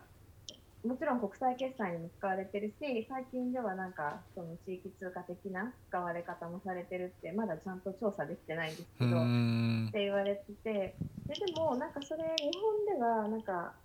必要がないわけじゃないけど、こう無理やりもうすでにこう法定通貨でうまくやっているところで、なんかいろいろ地域通貨を入れてもなんとなくこう単発で終わっちゃうみたいなことよくあると思うんですけど、なんかアフリカの人たちエムペサとかもすごい自分たちのなんか全然私たちとは全然違う発想でエムペサマネーを使ってたり、エムペサっていうなんか電子マネーを使ってたりするので、なんていうかあ同じくこうビットペサみたいなものも多分なんか全然違う使い方をされてるんじゃないかなと思って調査を計画していますが、コロナで行けてないっていう感じです。なるほど、すげえなそれ。えそれは、えっと、エムペサのプラットフォーム上 に, にそれがあるっていう。あ、全然違います。全然違うんだ。はい、ビットペサっていう全然そういうプラットフォームがあるっていう。えー、それ広がってんですか。いやなんかでもあの広がってると思います。あのケニアだけだったんだけど、どんどんこうガーナとかタンザニアとかそれ以外の国にも広がっているので、まあ、広がっていくんじゃないかと思います。なるほど、すげえな。あの中川さん地域通貨フランスで調査されてたので、うん、あそうなんですか。そうなんです。実は門の前に結構地域通貨のことも研究されてて、ちょっと今のそういうの地域通貨多分皆さん結構興味ある感じだと思うんで、ぜひなんか こ, これからの可能性みたいなものっていうのがあるとしたら、なんかどの辺にあるかっていうのをちょっと。はい、えっと僕が調査したのはあの、まあ、せんきゅうひゃくきゅうじゅうねんだい終わりからにせんねんだい頭ぐらいなので、あの先ほど深田さんがおっしゃった、うんまあ、ファーストウェーブというか第一の流行に当たっているような部分だったわけですよね。でその頃って、まあ、特にヨーロッパではやっぱりこうあのモラルマネーっていうか、そのお金を道徳化するみたいな色合いあの部分っていうのがすごくあの地域通貨にあったわけですよね。で要するに、まあ普通のそのユーロとか円の取引っていうのは非常に非人格的であって、まあ、自分の利益しか考えないような交換っていうのに使われてるけれども、でも、えー、地域通貨っていうのはそうじゃない、本当は助け合いなんだ、ねうん、でもそれが助け合いにあの、うん、地域通貨使わないと二者間の関係にとどまってしまうので、こういう通貨地域通貨を使うことによってより多くの人々をそういう助け合いのネットワークに巻き込んでいきましょうっていう風なえー、試みだったわけです。でこれは、まあ、僕が調査したものもそうだったんですけども、より広く割と、まあ、ヨーロッパではそういう傾向がすごくあったんじゃないかなと思います。でそれはやっぱり非常に不安定で、まあ、一方でうまく活かせようとするとどんどん、まあ、本当の通貨になっていくわけですよね、うん、で、まあ、それでそれを介して何かを獲得するための道具として使われているようになっていく。 で, でそれが、まあ、だからあのそんなに本気になるなよって、それはまあ仮想通貨に過ぎないんだ、本物じゃないんだよっていうことを同時に言っていかないといけないんですけど、それを今度強調しすぎると、まあ、もう結局その通貨なんてさっきあの福田さんおっしゃったみたいにあのごっこでしょっていうことになっちゃうわけで、その間をすごく揺れていたっていうのが僕が、えー、観察していた頃のその地域通貨のあり方だったと思います。でそれが結局そのあの道徳的なお金としての地域通貨っていうの限界みたいなものがある種見えてきたことと、おそらく、えーまあ、第一第一波っていうのが終わっていったっていうのはある程度関係あるんだろうなというふうに思うんですよね。だとすると今面白いのは、多分小川さんがやってるようなことっていうのはそのどその道徳的なお金でないような地域通貨のあり方が、ただもう一個のも法定通貨ではない、ただもう一個のお金としてではないとすれば、道徳的な金でないにしても法定通貨じゃないとすれば、一体それは何なのかっていう、その辺の捉え方が多分面白いことになっていくんじゃないかなという気がします。面白い。えー、これあのー、多分深田さんの回でむむ議論が出たんだと思うんですけど、そのほらいわゆる僕らが使っているその法定通貨っていうのは、まあ一種無色透明であると、はい、いうふうな話をされていて、だからまあそれは道徳ではないのかもしれないけど、何かしらの色があるものがやっぱりでも求められるっていうことなんですかね。つむその深澤の会の時に出たその会のタブっていうのはもうちょっとなんていうんですかね、こう自分の自分っていうものがもうちょっと反映するっていう感ちょ、まあ、ちょっと言い方違うと思うんですけど、まあまあ、ある人が集めた貝殻の貨幣がその人のまあ豊かさとか、うんまあ、権威みたいなものを象徴するものに、うんまあ、物質化 さ,、うん、されたものとして提示されるわけですよね。その辺はなんか、まあ、ちょっと地域通貨とは違うんですけど、うん、でもあの考えたら普通今日本ってなんかみんなお金を使わないと、うん、なんかみんな溜め込んじゃって溜め込んでるかと、そうすると経済が落ち込むみたいな、うん、状況がある中で貝殻貨幣と普通の法定通貨がある社会では余ったら貝殻貨幣にすると、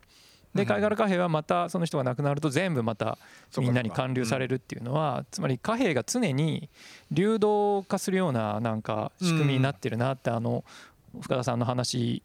を聞いてて思って、だからそれはあの実は法定通貨側の流動性を高めることにも関係してんじゃないかなみたいなことを思ったんですけど、深田さんどうですかね。えっとそうですね、貝殻のお金はあのこの間もそのえー、っと話しましたけど、そのなんていうか、えー、っと今日今日僕の後ろにこれ映ってるのが貝殻のお金なんですけど、あの後ろに丸い丸いそうそう丸い輪っかが丸い輪っかがこれが溜めていった、えー、やつで、で下にぶら下がってるのが、まあ、短いのがあのまあたあの丸くは束ねてないやつなんですけど、であの丸い輪っかをみんなこう貯めていって、 で, でっかい輪っかを持ってるとその人はすごい尊敬されるみたいな、うんえー、仕組みになっているわけなんですが、だから、うん、あの海外のお金みんな貯めたい、すごい貯めたいんですよ、うん、めちゃくちゃ貯めたくて、あのこの間の話ではその貯めたすぎて、えー、老人が孫に殴られるみたいな話をしましたけども、あれ面白いですね。えー、だけどもその殴られるってことはどういうことかって、どういうことかっていうと、貯めたいんだけど使わないといけないという、なんかこの両方 の, あの思考が働いていて、すごく使え使えっていうのが一方であるので、その回転させ続けないといけないような仕組みになっていて、まあそれの最たるものがさっき松村さんおっしゃってくださったように、この輪っかを貯めていっても死んだ時はもう全部切って配らないといけないという仕組みになっているので、あの滞留する仕組みっていうのが常にえー、と働いているということが、まあ、これはあるのかなと。あとその地域通貨との関係でいうと、あのーこの間の話でもこの貝殻のお金がえっと第二の法定通貨にえなりかけた な, なるという話がありましたけども、その時にこの第二の法定通貨化していく時にえそれに向けての調査っていうのが行われたんですけども、その調査をやっていたのが実はにせんいちねんにせんにねんぐらいなんですけども、当時あの世界中で結構そのローカルな地域通貨を立ち上げていたプロジェクトをやっていた人が実はこの貝殻のお金の調査をあのしているので、あのすごく地域通貨と結びつけようという動きは、まあ、そのいわゆる第一波の地域通貨ブームの時にはすごくこの貝殻のお金に関してはあったんですね、まあ、だけどもその後それが、まあ、調査しただけでその話は立ち消えていったので、地域通貨として活用していくという感じではなく、まあなんていうか、だからまあそうですね、一番日本の地域通貨と何と言っても違うのは全くごっこじゃないってことですよね、まあ、リアリティそのものであるというところが、だからその一つの多分地域通オルタナティブなあのお金としては、まあ、出来上がっているもので、あのもしかしたらこういう、えーと、インターネット技術を使った新しいお金っていうのがこういうリアリティを獲得するようになるのかどうかっていうのはすごく多分だいぶハードルは高い感じはしますよね。これやっぱり持って、持ってることに対してみんなすごい誇りを持ってるし、あの奪われたらえーね、あの殴ったり殴られたりみたいな、そういうような感じになるのか、それとも単なるあのごっこになってしまうのかっていうところはやっぱりすごく大きいところなんだとは思いますけどね。だからでもなんでこれにリアリティがあるのかっていうのは、あなんていうかリアリティがあるからとしか言いようがないという感じですよね。あのみんな欲しいからっていうところはなぜかっていうのはちょっと説明がしがたいところはありますよね、やっぱり、はい、難しいな。でもそのごっこにならずに済む生き方っていうのは、まあ一個はあれなんですかね、そのえっとある意味なんていうの、そのシステム自体の設計というか、例えばそのいわゆるそのじゃあちゃんと流動させようと思ったらその価値減衰させるとか、まあ、あのそういうアイディアはまあ昔からあるわけじゃないですか。例えばなんか そ, そういうことが重要なのか、それとももうちょっと今深田さんおっしゃったみたいなそのなんていうんですか、こうみんなの向き合い方みたいなことに関わる問題なのか、なんかそのハードルっていうのがある種のこう設計思想的なところに宿るのか、それで解決できるのかどうかっていうあたりどうですか、小川さん。あでもそれはまさに大原さんの一緒に今調査されてるプログラマーの人とかがすごい頑張って考えてることなんですよね、きっとね。そうですね、なんかあの私が一緒にやってるあの人は岡田さんも知ってる斉藤先生とか斉藤健二さんとか早稲田の先生とかなんですけど、まあ、でもなんか別にお金なくてもいいと思ってるんですよねあのなんていうか、えーと、何を目的に何するかっていう問題で、なんていうかな、あの変な言い方なんですけど、別にあの例えばシェアシェアが目的だったとして、でシェアをしていくためにお金がお金を介在させなくてもシェアが進展すればいいわけで、でそうするとこうずっと永続的になんかうまくいくごっことかにならない、うまくいく地域通貨を発明するというよりかは、なんかそれをこう段階としてなんかまあとりあえず地域通貨入れてなんかこうこうこういう仕組みができた、えー、その結果としてなんか今の仕組みが変わったっていう一過程にちょっと使ってみるみたいなのもありだと思うし、なんかこう個人的にはなんていうのかな、でそのなんか贈与交換とか助け合いとかだけじゃなく、何かこう普通の法定通貨じゃない、えー、と形でお金を使うと、えー、何らかの目的が達成されるっていう、うんえー、ことのために結構、えー、と便宜的に作ればいいと思っていてですねだからなんか私たちの場合はなんていうのかな、あんまりその通貨そのものを永続させるというよりかはなんていうかな、なんか仕掛けを作るための一通過点としての通過みたいな感じで考えてたりします。あ、ちょっと答えがずれましたけど、うんうんうん、なるほどなるほど。なんかあのちょっとあの話ず、ずれるかもしれないんですけど、僕あの昨日ずっとこれまでの文字起こしを見ていて、あの中川さんもお話の中でされてたと思うんですけど、なんて言うんだろう、あのそれ多分小川さんの話にも出てくるんですが、ほらある種のその中川さん市場の劇場性っていうことをおっしゃってたりとか、あとまあ小川さんのお話の中で言うとなんかある種のこう騙し合いみたいなことっていうのが、まあ一種のまあそれプレイと言っていいのかどうか分かんないんですけど、なんかそういうものとして埋め込まれてるっていう話が結構何度か出てきたような気がするんですよ。だからなんかむき出しの自分の欲望みたいな話とはちょっともう一個なんかレイヤーがあるところで、その人とのコミュニケーションっていうのが一種のなんて言ったらいいんですかね、演技みたいなことを含めてこう作動してるみたいなことっていうのがあるような気はしていて、でもそれってなんだろうな、まあちょ、ちょっとあの今深田さんがおっしゃったそのごっこっていう話っていうの、あの全然違う意味で使われてる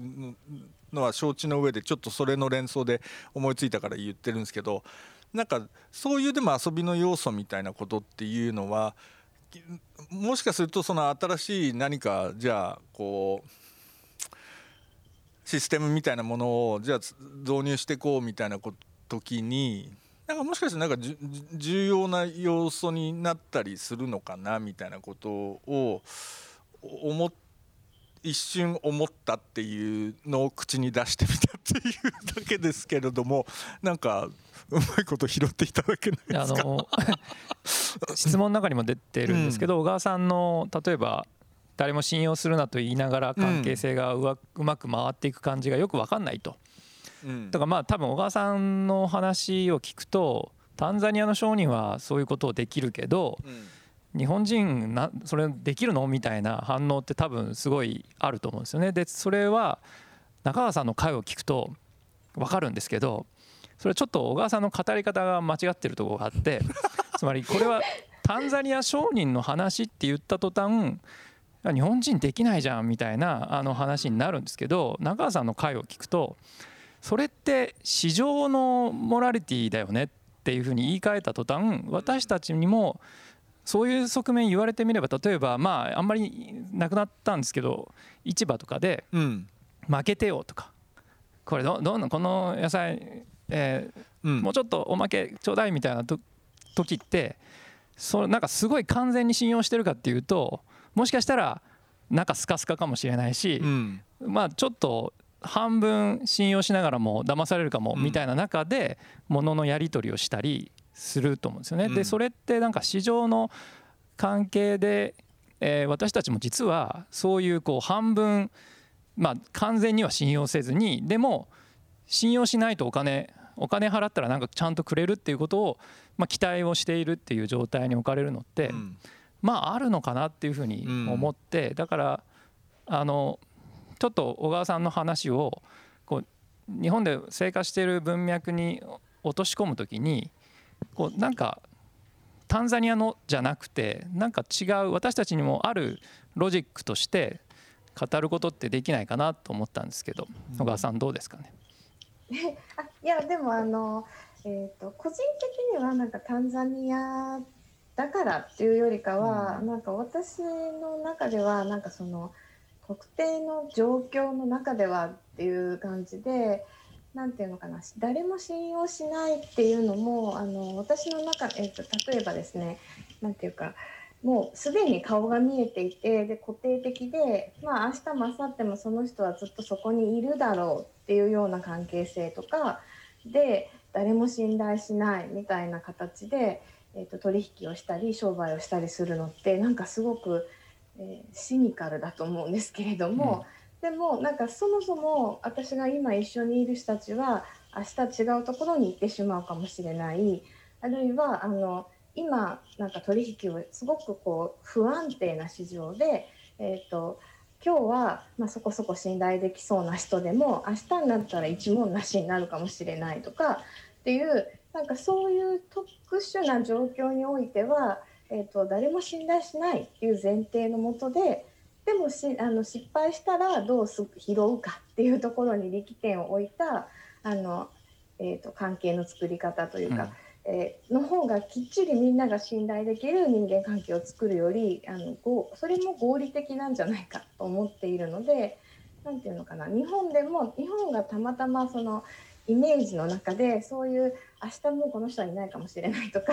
明日になったらこの人の、えーと、状況がひゃくはちじゅうど変わるかもしれないっていう状況にたまたまいないとあんまりこう想像しがたいかもしれないですけど、でもあのそういったなんか不安定性とか不確実性とか流動性とか多様性みたいなものが高いところの、えー、で何か活動をしていれば別にそんなにおかし日本でもおかしくないんじゃないかと思っているんですが、逆に言えばそうじゃないところで、えーと、私が描いているようなやり方をあえてやる必要もないとも思っています。中川さんのフランスの、まあ、農産物マーケットってやっぱなんかすごく騙し合いでこう嘘を言ったりこうすごいまあなんていうか値切ったり、まあ、そういうやり取りの丁々発止のやり取りがされる場所ですよね。でそのやり取りのあり方と小川さんがあのタンザニア商人の間で描いてるこう、まあ、不確実性の中で、まあ、関係を作っていくっていうのとつながる部分ってどっかないですかね。それを考えながら聞いてたんですけど似てるようで似てないんですよね。なんかあのーなのでなんか 僕, 僕は僕の話するので中松村さんがこうふたつつないでいただければと思うんですけど、えっとまあ、僕が見てる方はあのフランスの農産物マーケットはもういろんなエスニックオリジンの、まあ、いろんなところから来た、まあ、イタリア系だったりスペイン系だったりモロッコ系だったりあるいはモン族の人たちだったりいろんな人たちが農民になってて、まあ、その人たちが商人仲買業者と毎日毎日丁々発止の駆け引きを繰り広げているわけですよね。でそこでは基本的にはあの毎日会うわけですね。明日も会う、明後日も会う、その次も会う。でそれで、まあ、そういう関係性なんですけれども、でもやっぱりこうあのすごく僕なんかが見るとすごいドキドキしてしまうような悪口を言ったりひどいことを言い合うし、まあ、騙し合うし、お互いの農民同士も自分がいくらで売ったかみたいなことをこうすごくブラフかましてこう騙し合ったりするわけですよね。で、でもそれはすごくある種良い、良いことだというふうに、別にそのだから明日になるともう誰もいなくなるみたいなそういう不安は別に持ってるわけじゃないんですけれども、まあ、そういうことを非常に肯定的に捉えてて、それはすごい若林さんさっきおっしゃったみたいにある種の縁起というか上縁みたいな部分があるわけですよね。つまりまあそういう関係なんだと。現実的には商人の方がずっと大きな資本を持っているんだけれども、でも、えー、そう、そういうふう、まあこの市場という場面においては私たちは勝つかもしれないし負けるかもしれない、儲けるかもしれないし損するかもしれない、みんな平等な関係であってみんな同じなんだと。で自由なんだと。お前に何も強制されることはないし、自分が売りたいところに毎日売るんだっていう、そういう自由とか平等とかお前には負けてないよっていうのをこうある種こう表現してるわけですよね、うん、なのでそれはあのさっきいろんな出自の人がいるって言いましたけれども、まあ門の人たちは最初はそういうブラフかましたりすごい悪口言ったりするのにこうためらいがあったんだけど、まあ、徐々に慣れてくるとやっぱそういうのにこう馴染んできて、まあ負けてないよっていう、そのフランス人の農民とかにも負けてないよっていうところをこう見せるわけですよね。なのでどっかのその民族に固有のものとか言うんじゃなくて、ある種のその市場の文化というか、市場におけるその平等性の表現、自由の表現みたいなもので、まあいろんなあの出自の人たちに共有されたものとして存在してるっていうことなんだと思うんです。でそういうのはさっき松村さんおっしゃったみたいに、まあ別にどこ得独特っていうことでもなくて、日本でも普通に見つけることができるだろうというふうに思う、うん、でそれがなんかでもその小川さんの話と僕すごいなんかちゃんと考えてくればよかったんですけど、すごくなんか普通につながると思ってたんですけど、今のなんか話をこう綺麗につなげようと思うとなかなかちょっと、うん、あのもうちょっとしっかり考えないといけない感じがする。あいやいやでもあの、えーとそのえーと私が聞いてないのであれなんですけど、その市場のそのモラリティっていうか、えーとその市場っていうその場所でのある種のなんていうのかな、ルールっていうか暗黙のパフォーマンスみたいなのはあのすごく共通してるし、あの中川さんがいつもおっしゃってる、えー、と何だったっけ、今突然頭が出てこなくなっちゃったあの、えー、と市場の方が実は結構そのある種の自由平等みたいなものを達成する何かがあるっていうところは何ていうのかな、あのすっごくよく分かりますっていう意味であの共通しているとは思うんですけど。あの丸山さんとも共通してると思ってるんですけど、私の中でそうそう私もあの小川さんの話と僕の話はすごく共通してる部分があると思ったんですけど、うん、なんか詰めれその不確実性の話とかで詰めれてない部分があるっていうことを今話して、ね、私もちょっとなのでもうちょっとしっかりあのプロっぽく考えないといけないなと今思いえっとまあ今何をやり取りしてるかっていうと、うん、今回のポッドキャストってなんかあのえー、パプアニューギニアの話とか、うん、ブッシュマンの話、モンの話、タンザニア商人のっていう話に、まあ、聞こえるように構成はされてるんですけど、うん、まあこちらの狙いとしてはそこからあのそんな単純じゃないよと、これはなんかタンザニア商人だけに特有なものじゃないし、タンザニア商人のもののやり取りの仕方もその自分たちの間でえー、やり取りするときとマーケットでやり取りするときで違っていたりで、そのマーケットのやり取りはモンがの人たちが、あのー、やり取りするフランスのマーケットに似ているし、でフランスのマーケットのフランス農民のフランス人農民のやり方にモンの人たちも馴染んでいくしっていう風に、つまりなんか民族とか地域固有の話っていう風にあんまりしない方がいいというか、うんうん、まあ、受け止め方ですけど、うん、あのまあ、そういう風にあの見る見方がまあ、今日はだから皆さん揃っていただいたので、そういうちょっとこう架け橋をになるようなそれぞれの回をちょっとつないで話せたらいいなと思ったんですけど、丸山さんなんか小川さんはいやブッシュマンと共通しているところがあると言ってるけど、ブッシュマンから見てタンザニア商人のあり方ってつながるところありますかね。いや、あのなんかあの小川さんの書いたり話したりすることとブッシュマンのやってることっていつもあの共通共通するというか、なんかあの一見するとすごく違う、まあ、おな同じアフリカはアフリカですけど、その都市の若者と、まあ、カラハリ砂漠の狩猟採集民ってだいぶ違うセッティングのように見えるんですけど、あのいろいろ似てるところはあるなと思うんですよね。その、えっと、だから不確実であるというようなことがあの必ずしもなんていうか自然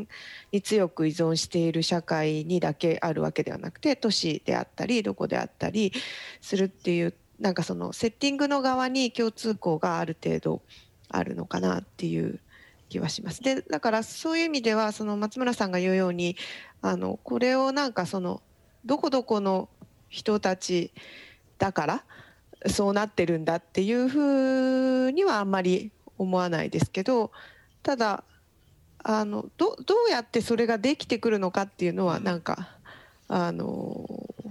気になるところではあるなと思うんですが、うん、ど, どうしてあ、まあなんかこれってすごい雑な話ですけど、えっと、ブッシュマンと私の日本の暮らしよりブッシュマンとタンザニアのその都市の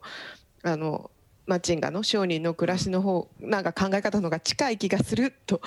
いう、なんか直感的にはそういうことを思いますけど、それがなんかどうしてなのかっていうのはまだちょっとうまく説明できないなとは思ってます。あの多分なんですけど、えっとなんか僕僕らっていうか、その日本に生きてて割と日本の当たり前の中で生きてると、そのなんていうんですかね、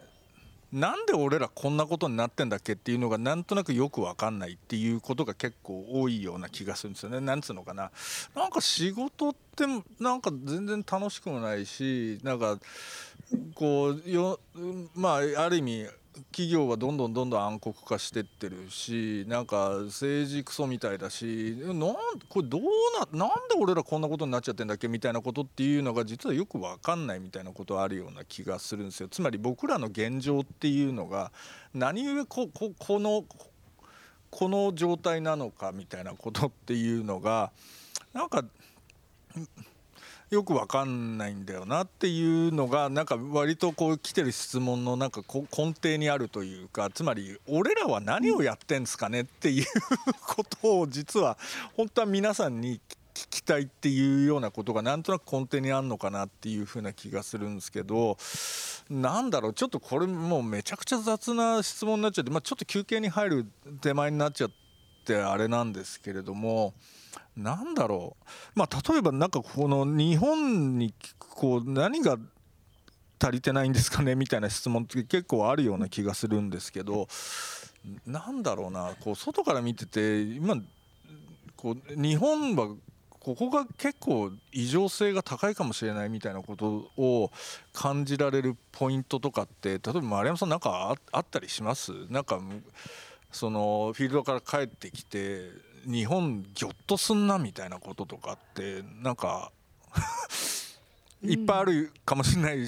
すけど、うん、私もまあ普通に日本で暮らす人なのであんまりあれですけど、でも確かに何でしょう、帰ってきた時にギョッとするのはなんか全てがちゃんとしている感じというか、そうですよねあのなんかこううやむやにする力とか、うん、なし崩し的にどうにかしちゃうとか、うん、なんか結果的にうまくいくとかそういうのないからすごい緊張するんですよね。この電車逃しても誰もなんか代わりに連れてってあげるよとか言わないんだろうなみたいな感じとかあのちょっと待ってとか言ってももう時間なのでダメですって言われるんだろうなみたいな、うん、あのなんか話したらわあのルールを曲げてもらえそうとか、うんとりあえずいいよって言ってもらえそうみたいなのがないので、すごい日本に帰ってくるときはあここからきっちりしなくっちゃ、なんかその辺の人に助けてもらおうとか考えちゃダメで、ちゃんと時間見て切符はちゃんと買わないといけないしみたいな、なんかそういうそういう緊張感があるなといつも思います。うだから向こうに行った時の方がなんか安全というか安心というかホッとするというか、そういうのはなんかあるなと思いますね。そ, それは何何何故にそうなっちゃったんだと思われます？ちょっと本当に雑な質問で申し訳ないですけど、でも私は全然その日本のことの専門家ではないので、いやもちろんそうなんですけど、多分ね皆さんなんか割とそれを聞きたいんじゃないかっていう気もするんですけど、いやなんかあの分かんないですけど、なんか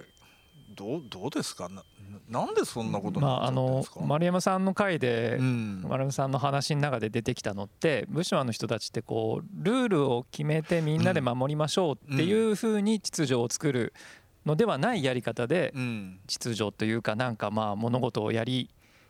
やり過ごしていくというか、うん、まあなんか や, やり通していくみたいな感じがあるんですよね。で私たちはなんか物事をうまくやるにはみんなでルールを決めてそれを守ってルール通りやると物事はうまくいくっていう、そのなんていうか秩序の作り方のモデルしか頭の中に選択肢なくて、うん、でルール守れないとダメなやつとかっていう風になっちゃうんだけど、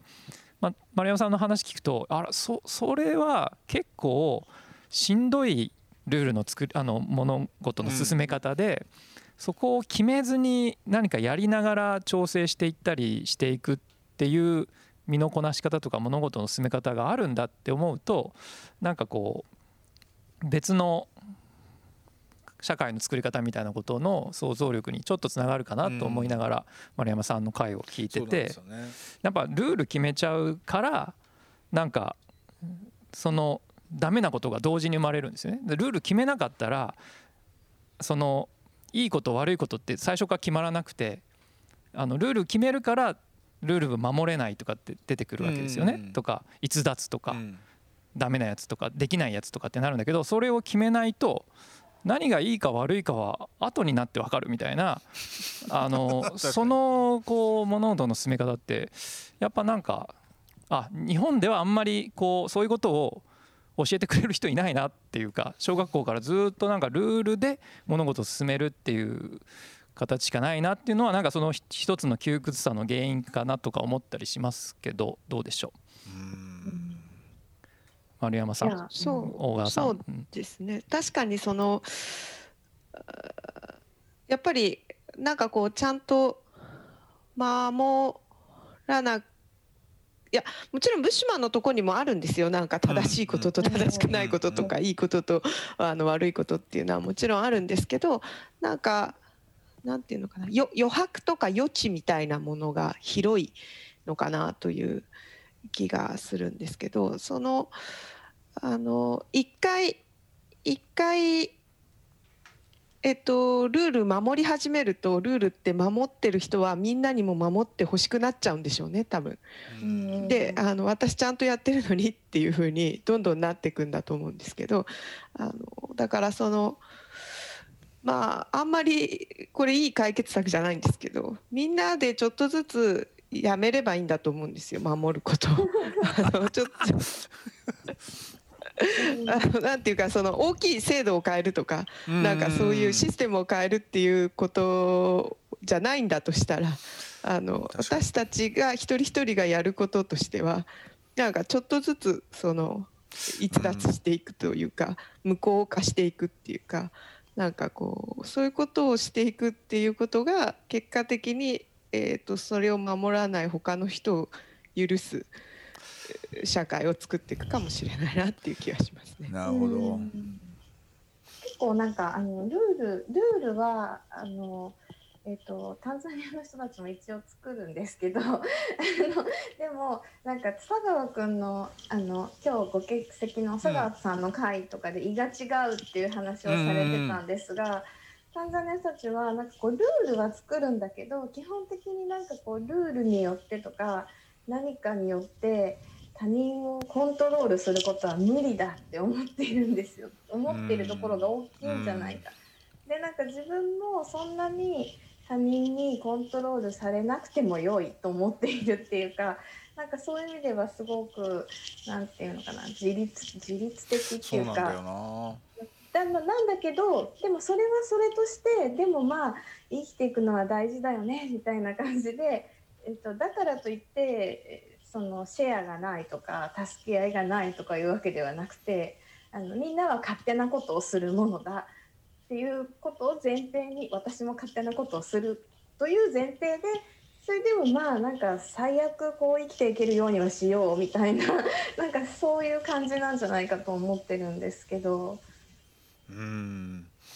ね、でもなんかいつからでもそんな、いや日本だってもうちょっと適当だったんじゃないかっていう気もしなくもないんですけどね。そうそうそうなんですよ。だからあのそれがあんまり日本にないっていうのを強調しすぎると、そうなんですよね、あのいやずっと昔からこうだったみたいな感じ話になるんですけど、そうじゃ な, なかったはずですよ ね, すよね、企業とかも戦後の混乱期の状況とか、やっぱそのルールとか守ってたらやってらんなかったと思うんですよね。だからなんかそれは あのある状況、まさにさっき小川さんおっしゃったように、ある状況においてある身のこなし方が多分こう広がったり、まあ逆に状況が変わるとそれがしぼんだりっていう中に、今すごく対比的にブッシュマンとか、まあアフリカのから帰ってくると日本で、あ何かが違うっていう風な状況が今生まれてるっていうことなんかな。だからそれはまあ別に日本だってまあ不確実な状況にあるのは変わらないので、確実だと一応信じてやってきてるけど、まあ状況自体は非常に不確実なので、まあそれはあの変わる可能性もあるっていうふうに捉えた方がいいんだなっていうのは思いますね。うんいやちょっと全然話がまとまらなくて非常に責任をあの感じてますが、あのもうちょっと後半はあれですね、はい、この質問をバンバン行きましょうか、はいはい、っていう感じで行こうと思います。まあ、そうですね、とりあえず、えっと、前半を、えっと、終了というふうなことでございまして、えっと、さんじゅっぷんちょっと休憩挟ませていただいて、えっと、また後半行きますので、えー、よろしくお願いします。はい、ひとまずありがとうございました。ありがとうございました。